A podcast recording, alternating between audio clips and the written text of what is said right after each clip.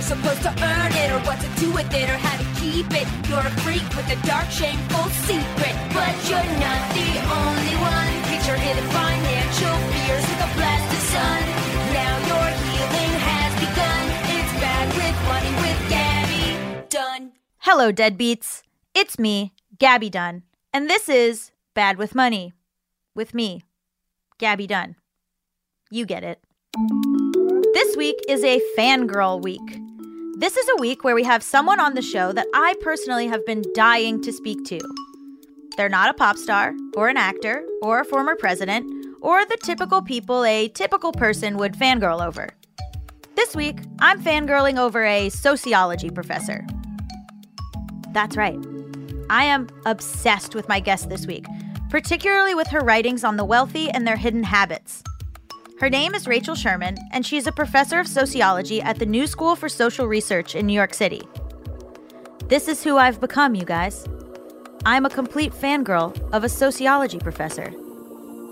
This is me now. I found out about her in 2017 when Rachel wrote a New York Times op ed article that I still think about at least once a day. Sincerely, it is haunting me. It was called What the Rich Won't Tell You.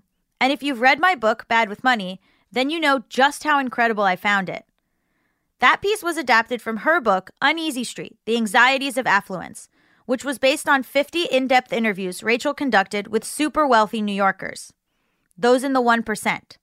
Those with six figure salaries, family wealth in the millions, and problems like which private school to send their child to, and whether or not to buy a vacation home in the Hamptons. So many tidbits stick out in Sherman's research. The woman who almost cancels the interview because of her discomfort with being called affluent. The woman who removes the labels from her $6 bread before her nanny can see it. The many people who argue that because they don't have a private plane, they couldn't possibly be rich. We talk a lot on this show about the lives of low income or middle class people, rightfully so, since there are plenty of other financial podcasts and websites and shows that focus on the super rich. And there's definitely a consensus on social media that anytime a wealthier person shares any truths about their lives, it's an invitation to collectively shit on them. But if we're encouraging transparency about money, then we have to be open to transparency from the wealthy too. We can, of course, criticize, but to understand money, we have to look into the realities of those who describe themselves as comfortable. What struck me was that throughout this show, we've explored the taboo nature of talking specifics about money and the shame attached to doing so as a trickle down effect. It often manifests in the stereotype that poor people don't want to talk about money because they're anxious about it or they feel embarrassed, when actually it's the people at the top that don't want to talk about money, and that trickles down to the people at the bottom. The people with money are the ones actually encouraging the silence or hiding the financial truths, which has the effect of normalizing keeping anything to do with money to your goddamn self. That's why Rachel Sherman's deep dives into uncomfortable truths about money from the side of the super rich is so refreshing. It's not pretty, and it's not PC, but it's necessary if we're going to get to the bottom of class disparity. Rachel talks about how deflecting from their own privilege allows those in the 1% to ignore the bigger reasons behind class immobility, and how what the rich won't tell you becomes what the rest of us don't know. I think in general, they have a particular kind of fear of talking about it. I mean, both because of the general thing of like you're not supposed to talk about money, but also because not talking about money kind of allows them to keep invisible how much privilege they have. And so, yeah, many of the people who I talk to, very few of them really refused to tell me specific numbers, although a couple of them did, but most of them were uncomfortable talking about it, were very concerned about confidentiality. The woman you're referring to that I talk about in the piece said, you know, nobody's ever asked me my family's assets before. That's like asking, do you masturbate? Yes. And that was the level that she. And and I, I mean, people say that all the time, right? It's you know the two things that that we don't like to talk about are sex and money. Mm-hmm. Yeah, we did the first episode of this podcast. I went to a coffee shop and asked people, "What's your favorite sex position?" And everyone told me. And then I said, "How much money is in your bank account?" And everyone was like, "Get away from me." Yeah. that was episode one of this show. But also, I found it interesting. Yeah, what you're saying about wealthy people not budgeting, uh, the family that mentions that they don't feel like they live a six hundred thousand dollar a year lifestyle. They joke about like, "Oh, is this what is this what that's like?" Because we don't know where the money's going. And we don't feel like we know like how how we're spending that much. Is that something else that you encountered? Because I feel like the lower income people that I've spoken to, and in my own experience, I like count every dollar.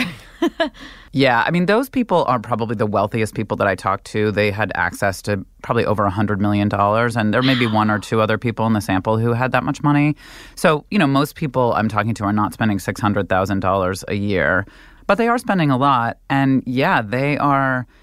I mean, I think there's two things going on there. One of them is it's not just like we can't control our money. That may have been part of it, but it's like, well, we have a normal life, right? We don't have the life that you imagine that you would have if you were spending six hundred thousand dollars, or actually eight hundred thousand dollars was what his wife later told me that they spent. Mm-hmm. So you know, there he's really working to kind of think of himself and represent himself as having this kind of normal life, right, where he's just taking care of his kids and going about his business and being sort of harried. Mm-hmm. That's definitely one thing that's going on. And then I also think that people who you know, have a lot of money don't have to think very much about how they're spending it. That's not to say they never think about it. I mean, I don't mean to be portraying these people as super spendy or never thinking Right. about money or whatever. I- They do think about it, but any the you know, some of them could say to me, "Well, I know that our Amex bill or our credit card bills every month are about, you know, $25,000 or something like that." So they have a general sense. Yeah. But they're not budgeting typically in the way that not even just poor people, but, you know, middle class people, people who have sort of recognizable limits on on their money are doing. Sure. I mean, I also was fascinated by the the obsession with seeming normal, which we touched on a little bit. This almost sort of like pride in being humble. I just read an article about um, Abigail Disney, and she was talking about the pride of of being humble, like this thing of where there's like almost a bragging about how little they spend of their money or how how much they do, like a congratulatory sort of like I make my kids lunch. Yeah. well, I think it depends on, you know, whether or not we see that as congratulatory is actually a little bit dependent on our own interpretation of that. For right? sure, So, yes. Yeah, you can be like, oh my God, these rich people, they're just go around bragging about how they made their kids lunch or how they took the bus or, you know, whatever. Um, but I think. I think it's maybe a little bit more productive to see it as actually a product of a conflict that many of them are grappling with, which is there is kind of a stigma of being wealthy. Yes. Right. So even though the American dream and you're supposed to want to make a bazillion dollars and, you know, that's all supposed to be so foundational to the US, once you have the money, I think that there's so many kind of negative ideas about wealthy people that we see represented all the time on like reality TV. Yeah. Um, that you know these people don't want to be that, and the only way to not be that, to not be materialistic and greedy and obnoxious and uh, rude and you know lazy, is to go the other way and be prudent and hardworking and you know nice and raise your kids to also be like that, and that kind of makes you normal in the sense of sort of like middle class, right? You sort of seem middle class. You seem to be part of the great American middle mm-hmm. rather than seeming like a Kardashian or something like that. We're going to pause here for a quick commercial break and we'll be right back.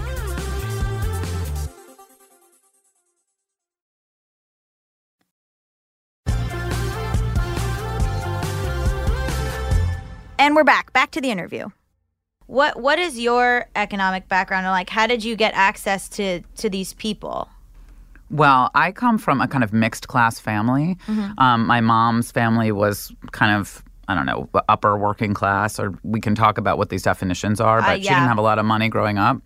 And my dad's family is wealthy, and I grew up with a kind of upper middle class, you know, what's conventionally called upper middle class lifestyle. They're not super mm-hmm. wealthy, but I went to private school, you know, almost my whole life. I went to an Ivy League college. You know, I um, I had this these privileges that people who have economic resources have, and I think that's what got me interested in in these issues was sort of seeing these two different economic situations in my own life. That's a little bit of a different question from how I got access to the people in the book, although it's not entirely different because it turns out that when you go to an Ivy League school, you know a lot of people who either already have or end up making a lot of money. Yeah. So some of the people that are in the book um, I got to through people who I went to college with. And actually, I think that that's something, you know, when you go to those colleges, you, you're not thinking like, oh, we're all so elite. You know, there's a few elite, super elite people, and everyone's like, oh, they're so elite, but we're, we're normal, right? And then later it's like, oh, no, actually, we are part of the, you know, hyper educated um, American elite. And as I get older, um, I see that you know many people who I knew in college have risen to relatively you know prominent positions in their various fields.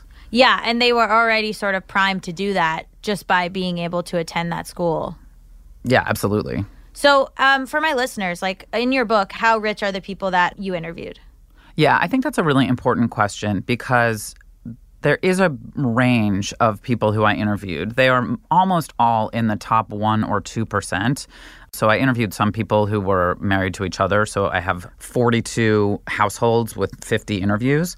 About half of those households had at least a million dollars in income or assets over $8 million. So mm-hmm. they're solidly in the 1%. I mean, that's, you know, well into the 1%. Maybe another 10 or 12 had incomes around $500,000 or assets over 3 million, so also in the 1%. And then there's a few that are my, my cutoff initially was $250,000 income. There's a couple of people in the sample who are closer to that, although I talk about them less in the book because I think the issues are different. But, you know, people will point out that there's more variation within the top 1% than there is between the 1% and everybody else, and that's true. So you can be in the 1% with it depends on the year, but say uh, $400,000 income, or I think it's something like uh, $10 million in wealth.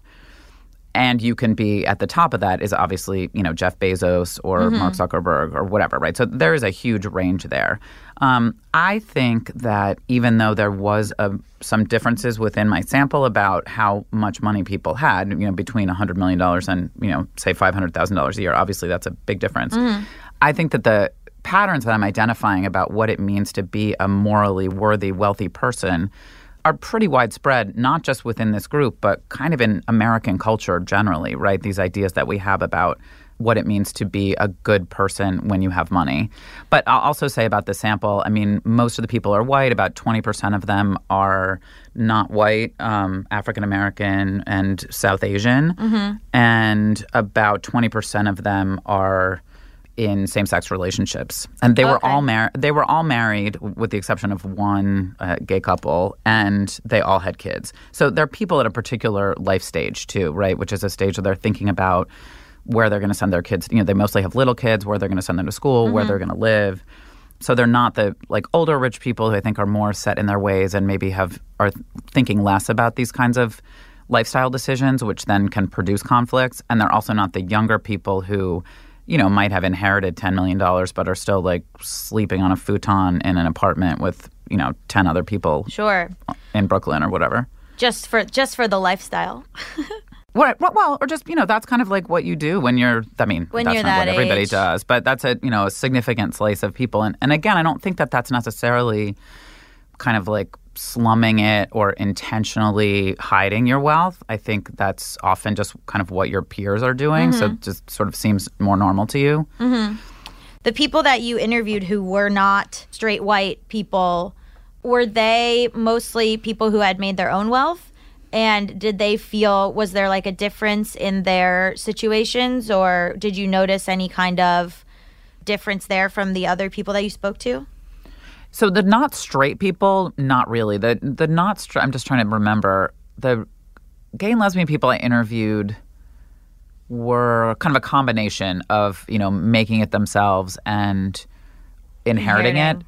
And I don't think that they really feel that. Di- I don't think that they feel differently from you know straight people about it. Like the there's one uh, gay dude who I interviewed who was who gave a very sort of familiar discourse about having earned it himself and you know that he was proud because when he went to his Ivy League school he felt you know like he had actually he was there because he was smart and not because he was rich right? So that's like his being gay had nothing to do with that. Um, I think people with people of color it's a little bit different because you know obviously wealth concentrations among people of color you know that that's really significant disparities especially between uh, African American and Latino people and white people so there's in my sample a difference between South Asians and the South Asians I interviewed had all were in families that had accumulated wealth although they didn't start from like super poverty and again, I don't, I didn't see something that was particularly like race or ethnicity conscious there. But we haven't really talked about this. But one of the main things that they really are allergic to is this idea of entitlement, right? Mm-hmm. Especially their children being entitled. Entitled is, an, is a sort of a dirty word. It kind of encapsulates everything that's wrong with wealthy people morally. Mm-hmm. But the only person who said to me, like, you know, I hope my kids are entitled was an African American woman who remembered going to her Ivy League college and you know the way that white students would talk to professors and you know feel comfortable approaching them and she didn't feel like that you know that was a kind of healthy entitlement um, that she didn't want her kids to be obnoxious assholes of course either Confidence, confidence. but a kind of yeah and I feel like I deserve this attention and you I know I have a to right be to be here. here Yeah. yeah so in that sense yes and also I think that they may have been more conflicted or you know in some ways because you know African Americans in general tend to have more diverse class networks even within their own families. So, you know, they were among the people who were sometimes like supporting other people in their families or so you know, they're they're I would say in general, regardless of race, the people I talked to who had more diverse social networks were more aware of these issues, more willing to talk about them and thought about them more. And certainly African Americans kind of fit into that um, category. So yeah, I want to get into the the crux of it, which is like, I definitely see this i among my friends and peers, like this sort of idea that if you are wealthy but you worked hard for it or you earned it, then everyone is on board. Like this thing where I think like so I you know I work on the internet and I've I've done stuff where like my fans have watched me over the last five years. And when they f- first encountered me, I w- had a certain amount of money, and then now it's a little bit different. And I think there's like this thing where I don't think they're ever really angry at anything that that happens to me that's good because they know my history and and I see that with other entertainer friends of mine. But like if you are someone, you know, presumed to have come from wealth like Lena Dunham, anytime she gets something, everyone is like, ah, go fuck yourself. So like, do you know what I mean? Like so talk a bit about that, about their sort of anxieties of trying to be like, well, no, but I earned this and how that sort of factors into an erasure of privilege. Yeah, I mean, I think that's a really fascinating question because in that you already see like Lena Dunham is facing the stigma of privilege to begin with, which is not to say that privilege isn't uh, prominent in her work in many ways, also. Um, but that then, if you come from privilege, then it, it almost becomes impossible for you for people to perceive you as having earned anything, right? And then you're constantly having to be like, no, but I worked really hard. So yeah, the people that I was talking to, I mean, they all care about the notion of having worked hard. I'm being careful with this because inheritors obviously know that they did not earn the money with paid labor, right? So they're not pretending that they did, but they're presenting themselves as still being hard workers. And the same is true for the women who I interviewed who were now stay-at-home moms, you know, married to men, mostly in finance, who were not earning any money at all, but still very careful to talk about how they had worked hard in the past or how they were working hard now, you know, raising their kids or mm-hmm.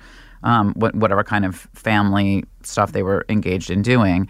And yeah, I think that's the, sort of the number one thing that makes us see rich people as worthy as if they earned it.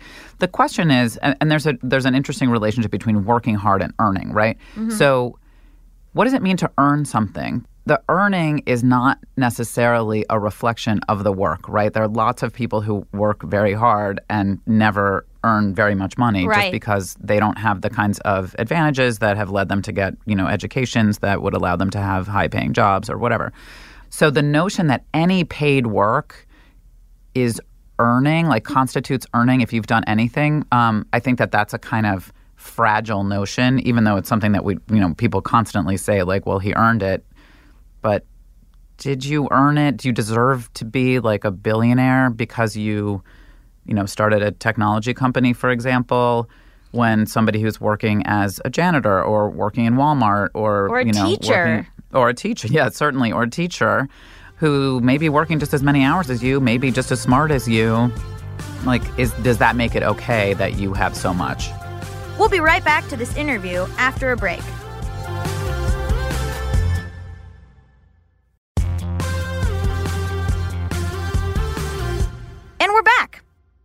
Mean, I think a lot of times when people say, "Well, but I I earned it." They're not taking into account that you were able to do that because of starting in a certain at a certain place.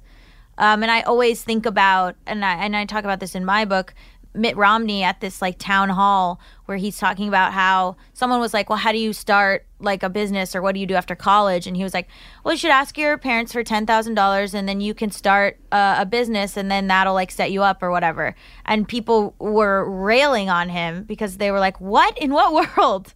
But people who had that have that are like, "Well, yeah, but I then I took that and I worked really hard with it." Yeah, I mean, Trump is always saying that too, right? Like, Yeah. I mean, when on the rare occasions when he will acknowledge having inherited anything from his father, this idea is like, well, I only inherited a little bit and then I like turned it into a lot.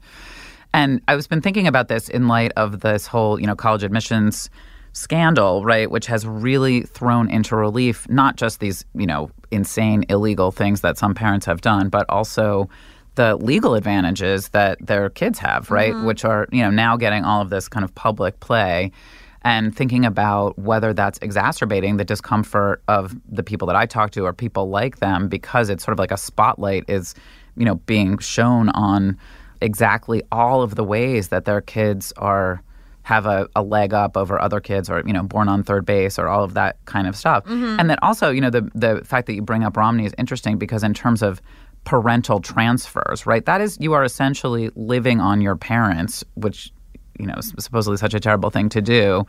And many of the people that I interviewed, even well into their 40s and 50s, are still doing that because they're getting down payments for their houses Yeah. from their parents. They're getting, their parents are often paying for their children's private school education. So the grandparents pay for the private school because it's a tax, it's basically, it's a gift that is not taxed. Mm-hmm. So, you know, they're constantly getting these kind of inflows of money. And yeah, that's not something that's ever really talked about.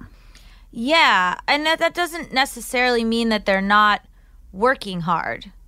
It's just a level of stress that is not added on. In my experience, being paycheck to paycheck or not having any sort of backup plan, and I've talked about this in the past, m- made me like physically ill. You know, I feel like I've experienced like a oh now now I'm uh, I have a nosebleed because my car broke down like physical symptoms of stress that I don't think occur when you do have some sort of backup plan. Yeah, I don't think they occur because of that your car breaking down is going to bankrupt you. Right. Um, I do think that people are very stressed out. I mean, I remember this one woman, a stay at home mom who I interviewed, who was just like, I'm so anxious all the time. I, I mean, this is going to sound, it's also really interesting and it's almost impossible to talk about these people without sounding like I'm being judgmental of them. I know, and But I don't was- want to be judgmental either. I don't. I mean, I feel like if I had this, if I had come from this, I would be like, I always feel like, yeah, man, take the money and run. Like I, you know, like if I had, if I had had these advantages, like I would have, I would be like, hell yeah. Yeah, would you? I don't know. I I don't know because part of me also feels this this sort of like poverty martyrdom or like this thing where I tell fucked up stories from my life and I sort of laugh at them or like use them in comedy or make light of them because it's like, oh, I came out the other side of like the weird fucked up stuff that I used to do to try to make money or whatever. Whereas like I think my best friend, she comes from a wealthy family and she kind of is always very she's like what like what? Like about my past life. But then part of me is like well but i got all of these stories and i got all of these like you know life experiences that maybe like made me who i am and made me a better person. I don't know because then it's this martyrdom of like i'm a better person because i worked all these weird jobs and i don't know you know what i mean Yeah, no, exactly. I mean, that's the thing. It's like everything you're talking about is like the moral worth that attaches to to mobility. It's really mobility because if you were still working those shitty jobs or you know being in these stress, you know, situations where you're getting nosebleed every time something bad happens, you can't pay your rent. Like that, those are not stories to be proud of, right? I mean, poor people are often ashamed of being poor because they're given all these messages that it's possible not to be poor, right? So Yeah. I think that those kinds of stories where it's like, I mean, and again, I'm not speaking to your experience, but the the stories that you can tell, as long as they're in the past, right, then they become kind of indicators of. I mean, sometimes they're just funny stories, but they become like indicators of your tenacity or your Yes. moral worth or whatever, right? So it's like, yes, I made it, and like here's how poor I was. And I also think, and again, this is not you, but there are lots of people that are more affluent. I'm not necessarily super rich people, but people who are comfortable, who are always complaining about uh, that they don't have enough money for stuff. And I think that they do that often to avoid feeling like they have more than other people because it feels crappy to feel like you have more than other people, you know? Mm-hmm. And that's what, what I was going to say in response to the question about anxiety. I mean, this woman was like, you know, I, I have to hire a new nanny, and, you know, my nanny's leaving, and so I need a new nanny. And I'm also chairing the benefit for my kids' school. You know, she mm-hmm. had small kids. But she was genuinely stressed out. I mean, I think she had genuine physical symptoms. Yes. So, and so- and- anxiety knows no class. well, I would just say anxiety as a way of sort of making it okay that you have a lot, right? That Mm-hmm. it's sort of as long as you're anxious, as long as you know you're not just sitting pretty and like psyched about life and you know floating down the river on an inner tube or whatever, you're like freaking out about something, Wanting to see this- relate to people because you're like, well, we're all freaking out. Yeah, and that's why everybody. I mean, this is a little bit aside even from the class thing, but I think you know this is why we have this this language, at least among the kind of professional managerial class or whatever class I'm in now, where everybody's constantly complaining about how busy they are and how stressed out they are. Yes. Right? It's a kind of it's a kind of currency of. Like if you're just like, eh, I'm not that stressed out, you know, that makes it seem like there's something wrong with you. So I think there's something like that is also going on. And also how easily your problems change and they're still problems. Like me 5 years ago would be like so excited that I have a book out. But then uh, like me in January when the book was coming out was like I'm I'm so stressed like I have a book coming out. And it's like, "Oh, boo-hoo, you're stressed cuz your book's coming out." You know what I mean? How Yeah, easily I- you adjust to like Well, your new circumstances. I think that's related in, in the sense that to me, that sense of like something really great is happening to me.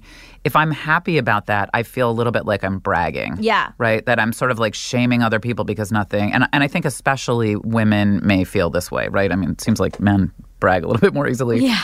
And so you're kind of supposed to be just constantly downplaying when things are going well, or, you know, this is why you have to be always talking about how stressed you are. And it doesn't mean you don't feel it. It just means that culturally you're encouraged to feel all these kind of negative feelings instead of being like, yeah, that's awesome. I have a book out and a bunch of people are going to read it and I worked really hard on it and I'm happy with it. Like, end of story. You know, there always has to be like, but. I'm really worried about this or that aspect of it, um, which I think is, you know, again, I think that's a broader cultural phenomenon that's certainly related to gender, and but it, it is kind of overlaps with this class thing because I think a lot of, you know, people who have economic advantages don't want to be talking about those advantages because they feel bad about them relative to other people, and especially in moments like the one we're going through now, you know, starting with the recession, but then with Occupy, and now with the, you know, kind of Bernie Sanders and AOC, like bringing these discourses, you know, really critical discourses of inequality um, onto the public stage. That I think it's easier to feel like, oh yeah, there is a lot of inequality, and I've benefited from the the same processes that have created this inequality, and I feel kind of bad about it. Can you talk a bit about the woman who was removing labels from stuff? Yeah, I mean, she said she said something like, "I take the label off my six dollar bread because I don't want the nanny to see it." She took, said, "I took the take the labels off my jeans, you know, my new clothes that are hanging around. I take the labels off of those." And you know, what's interesting about that was she she was like, "Well, it's not like a mink coat, you know. I'm I'm they're my Levi's jeans." So she's already saying like, "No, I'm a normal person." I'm buying regular clothes, but they're still more expensive than the clothes that the nanny can afford. And she was very, very conscious of having these kinds of choices, which she referred to as obscene, right? She was, you know, this is a politically progressive person um, who sees this inequality as a problem, but then is kind of just hiding it. And of course, she's not hiding it from the nanny. And other people, actually, since that article came out, other people have told me that they do that too, or that they know uh, people who do it. Um, so I think it may be fairly widespread and it's you're not hiding it from the nanny like the nanny knows that you have money right Right. the nanny's not an idiot so you're actually i mean my sort of hypothesis about it is that it functions more to hide the inequality from you. You know, that you feel guilty, like, oh, I have this, you know, in New York, usually immigrant woman cleaning my house and, and taking care of my kids. Mm-hmm. And it makes me feel bad that I have so much more than she does. So I'm going to just remove this like literal piece of paper that has this number on it so that she doesn't see it and so that I don't have to look at it and think about it. Yeah, exactly. I mean, I think like the if you're saying the woman is politically progressive, it's sort of this thing where I think that they feel like, oh man, and you talked about Occupy, like the the quote unquote like commoners are going to find out how much money we have and then they're going to come after us with torches and pitchforks. Like I had someone, you know, because this show is very progressive, I have I had someone comment yesterday being like, "Okay, Gabby, when do we eat the rich?" And I was like, "Uh, okay, well, I don't know that that's necessarily where I'm at, but do you know what I mean? Like they think, even though they they're like, I believe in raising the minimum wage, and I believe in, um, you know, trans healthcare and gay rights, and I believe in this, this, and this. They're like, ah, but there's, I still have this systemic inequality that I'm benefiting from, and I, I don't know how to marry those two. Yeah, well, definitely that. I mean, I think that's exactly the issue. I'm not sure about the pitchforks piece of it. You know, that's something people ask me about a lot. I, I didn't get that sense. You know, a couple of the very richest people have some concerns about like security, right? That their kids are going to get kidnapped or something. Yeah. Uh, But I don't. My sense is not like I literally am going to be attacked by a you know a mob with a flaming torch or something. It's mm-hmm. like it's more what you just said. It's hard to live as a person that has all this privilege in a system with which I disagree, right? Yeah, and it's hard to know what to do about that. So I think that the you know this the, a lot of people that in that Times article got a ton of comments, and a lot of them were like, "Why doesn't that woman just pay her nanny more?" Yeah. And that's not going to solve the problem, right? It's not, we could all, everybody could pay their nanny or their housekeeper, you know, twice as much as they currently do. You're But- not going to get with in, individuals doing things isn't going to fix systemic inequality. That's what I've learned. Yeah, right. That's exactly right. But it, it was really interesting to me how many people just thought that that was the answer. This is kind of like individual band aid. And I'll just say, I am now doing research among younger people who are wealthy or will be wealthy, um, mostly people from families that have wealth. Who are really politically progressive and really trying to figure out what it is that they can do Yeah. to change the system, who recognize the system and are, you know, trying to change the system that they're part of. And that's not an easy, you know, th- there's no obvious answer to that. Right? Because then it's like, well, let's redistribute the wealth. And then they're like, but it's my wealth. Well, or like how do you redistribute the wealth? yeah. Right? I mean, what's the what's the best mechanism for that? And I think that there's some, you know, some people, I think middle-aged people like me um, are like you know we should devote this to taxing the rich more and strengthening labor law and so stop these forces that produce inequality. But, you know and i agree with that.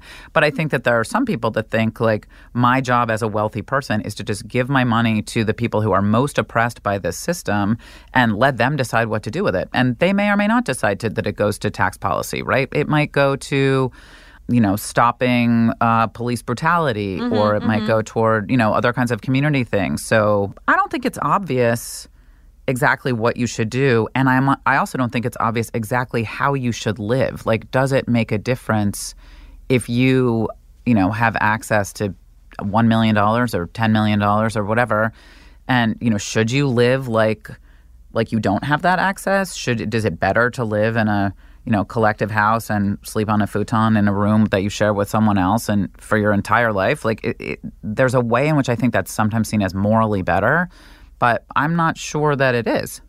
It is this mix of like, well, even with younger people, I see friends. I'm in the YouTube world, so I see friends of mine, you know, posting their opulence on on social media and like you know posting in front of Ferraris, posting at from the Versace mansion, posting their. I've mentioned this so many times. The their Balenciaga shoes, which I guess I clearly want because I've talked about them so much. But um, either it's loved on because they're they've earned it or people like it because it's aspirational or something like there seems to be less of a a fear from i don't know 21 to 25 year olds with regards to like showing off their wealth Yeah, I think it really depends on, you know, individually what the story of those people is. I think a lot of this aspirational stuff is often it- it's actually not rich people who think that that's awesome, right? It's poor people or middle class people who for whom it represents something to aspire Yes. to. So, and yeah, one one of the things that's being celebrated, I assume, is the mobility. Right, nobody's like posing in front of the Lamborghini that their dad bought them. No, the glow up. So, the glow yeah. up. and and then but then I feel very uncomfortable with like any sort of show of of wealth on any on any platform and I clock it with other people. Like if a friend of mine is wearing something and I know it's from like a Gucci collection, I'll be like, "Oh, well, well, well." But I- isn't that the, kind of the opposite of what you were saying before about like you've had some success and so you feel okay about it? I know. I I feel okay. I feel no. It's not even me. I feel like you know. Someone one time said to me like, if a friend of mine who's wealthy was like, if I succeed in entertainment, everyone will just go, well, of course she did. She's wealthy. But if you, Gabby, succeed in entertainment, everyone will be like, wow, she did it. You know, Right, She right. had to work as a postmate and a babysitter and a waitress, and like she did it. You know, But I, I mean, I'm still guess I'm still wondering like, would you wear those Balenciaga? Sh- like, would you ever buy those Balenciaga shoes if you felt even if you felt like you could afford them and like wear them around? No, I would I would feel really awkward about it. Mm-hmm. But I guess it's Right. because I didn't grow I didn't grow up with I think well they're white, so I mean I would just every day be like are, are they dirty? What's going on? Like I would be like I have to put them in a like I have to put them in a box and never look at them.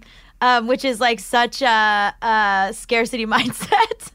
um, so I also want to talk about um, the private plane standard. Can you explain that? Yeah, I think that many of the people that I talked to, many of them resisted thinking of themselves as affluent or wealthy. Mm-hmm. And I actually avoided using that word when I was kind of recruiting them to be in this study. So I didn't have a super explicit conversation about this, you know, necessarily with every single person, but people would when asked if they felt like they were affluent or, you know, well, like asked to describe themselves, anytime that they had to place themselves class wise, they would almost always refer to themselves as middle or upper middle class. This is even people who, you know, are have household incomes of several million dollars. Right. Um, and then they would be like, well, the real affluent people are our friends who have the private plane. Yes. The And- the mm. e- ecologically irresponsible private plane.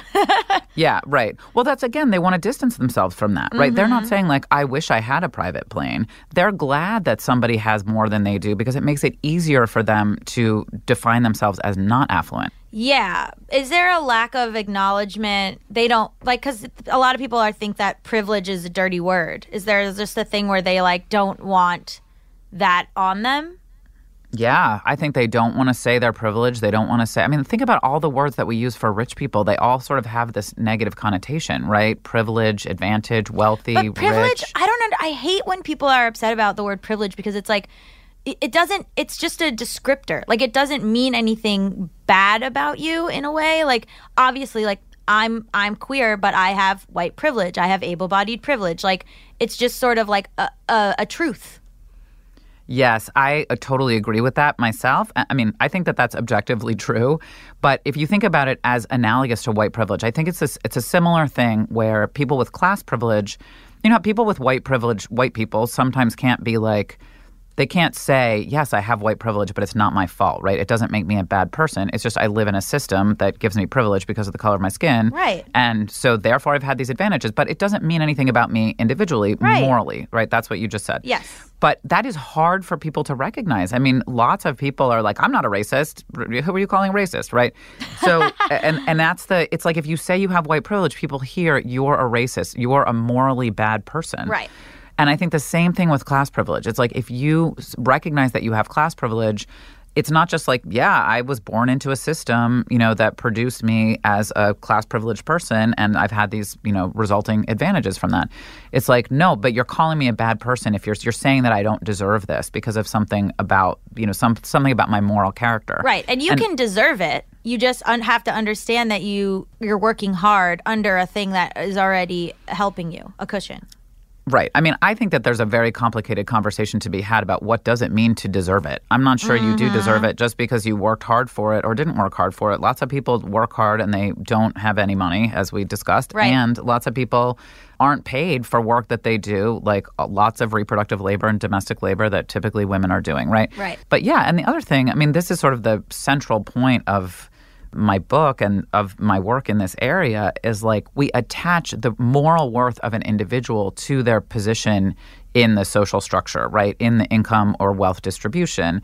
So if you're in the middle, then it seems like you're good, right? You're you're mm-hmm. fine. We're kind of going to assume you're hardworking Yes. and whatever. If you're at the bottom, we assume that you're lazy and you know you probably spend money unwisely and you are a you know the whole kind of welfare queen trope and yes, all of you're a that is bad person. very You're a bad person. Right. And it's very racialized also. And then at the top, you have this complicated thing, which is like, yeah, it's great to be, you know, Bill Gates and earn all this money and, you know, whatever. But at the same time, all of these tropes of like, well, no, you don't deserve it because you didn't work hard enough and you're over consuming. It's actually the, you know, this kind of standard of hard work and reasonable consumption are applied at the top and the bottom in different ways to kind of morally condemn these people. So, of course, we know, you know, that poor people are not morally unworthy. The reasons that they're poor are mostly out of their own control. Right. And the reasons that people are rich are also out of their control for the most part. Sure, they, you know, marginally you have to do some work to get rich and, you know, if you're not if you don't start rich, but that's not the only thing that's going on, right? Mm-hmm. Absolutely.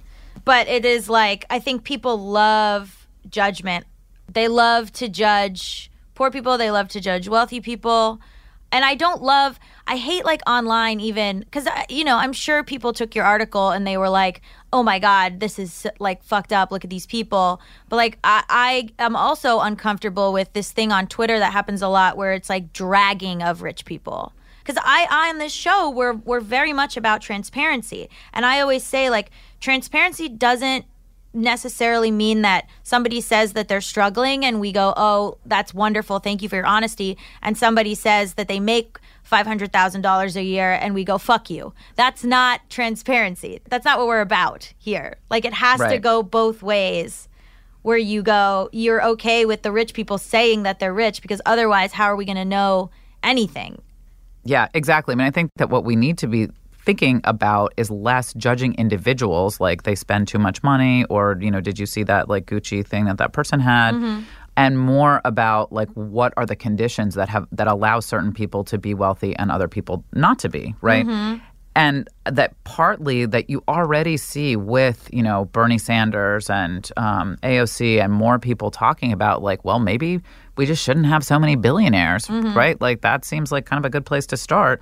That that is that is a cultural conversation that is I think is moving forward pretty quickly. So I'm kind of just interested in supporting that by talking about the cultural ways in which we are being judgmental of rich individuals without being judgmental of the structures that produce them. Like to me, it does not matter if you are hardworking and like nice to the waiter and you care about your kids if you have a hundred billion dollars. I just don't think that people should have that much money when there are other people who are like literally starving. And and actually I think that the one of the things that is a little bit hopeful about my research is that I think wealthy people will also benefit from more equality in the sense that they won't have to have so much of this inner conflict. Mm-hmm. You know, and again, not to overstate like that. You know, every single wealthy person has this inner conflict, but I think a lot of people are really uncomfortable with their position in the, at the top of such unequal distributions. And if they were more equal, then they wouldn't have to be so uncomfortable. And so I think that's a kind of like hidden bonus of w- what might happen if we could move a more egalitarian agenda forward. And that was Rachel Sherman, the sociology professor that I'm obsessed with. Her book, Uneasy Street The Anxieties of Affluence, is out now. You can get it in paperback on May 14th, so please do that. Uh, I love her so much. Bad with Money is a production of Stitcher. Our show is produced and edited by Melissa Yeager Miller and sound engineered and mixed by Brendan Burns. Our associate producer is Kristen Torres, and our supervising producer is Josephine Martorana. Our executive producer is Chris Bannon. Our theme song is performed by Sam Barbera and was written by Mike Kaplan, Zach Sherwin, and Jack Dolgen. I, as always, am Gabby Dunn, and I will see you next time.